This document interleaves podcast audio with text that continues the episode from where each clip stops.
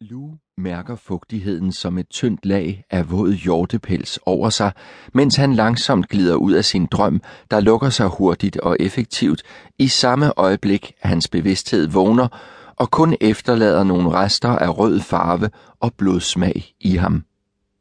Lou vågner til akkurat den samme smerte han følte, før han blev trukket gennem søvnvandet. En let støvregn falder fra det gråt glitrende morgenskydække ned over bjerglandskabet. Et pinjetræ knejser øverst på det lave bjerg, der nærmest bare er en høj bakke i et grønt og frodigt landskab. Rundt omkring strækker skovene sig ind i landet. Stedet her vil om 700.000 år få navnet Sukujang, drageknoglebakken og landet, som skovene strækker sig ind i, og som dybere inde forvandler sig til ørken og bliver til skov igen og ørken igen, vil blive kaldt Kina. Men der er længe til. Begrebet tid og begreberne skov og ørken og bjerg ligger forude, langt forude. Lige nu er det bare morgen på nøjagtig samme måde som alle andre morgener. Hjorte og vildsvin græsser i store flokke på det flade stykke foran det lave bjerg. Mod sletten åbner en grotte sig i bjerget. Om 700.000 år vil grotterne her være fulde af store fossilerede knogler og knoglerester.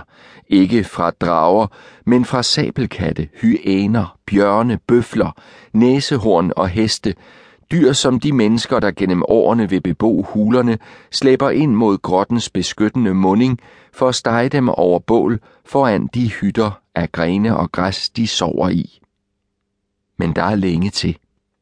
Lige nu er det morgen, og hvis man nærmer sig, kan man høre lyde inde fra grottens bund.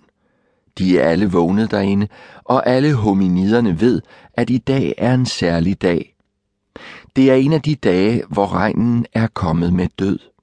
Grotten ligger og gaber, som havde bjerget en alt fortærende mund, den åbner for at synge en morgenarie til regnen, eller måske skrige sin sorg ud over den unge pige, der døde i nat. Men bjerget skriger ikke. Lu går ind i det grå mørke, Inde i grotten ved den døde piges nøgne, fuldendte krop, slutter Lu sig til gruppen af menneskelignende skikkelser, der stryger over hendes hud med lange strøg, mens de brummer en sang.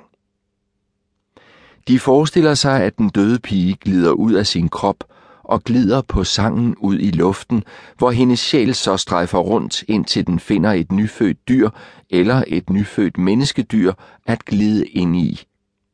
Jo længere tid de synger, jo mere helstøbt og harmonisk deres brummen er, desto lettere vil det være for pigen at komme ud af sin krop og finde ind i en ny. Hvis ikke de brummer hende på vej, vil hun føle smerte og tomhed, og når hun endelig finder et nyfødt væsen at glide ind i, vil sjælen være rasende og hul, og det menneske eller dyr vil komme til at lide. Så de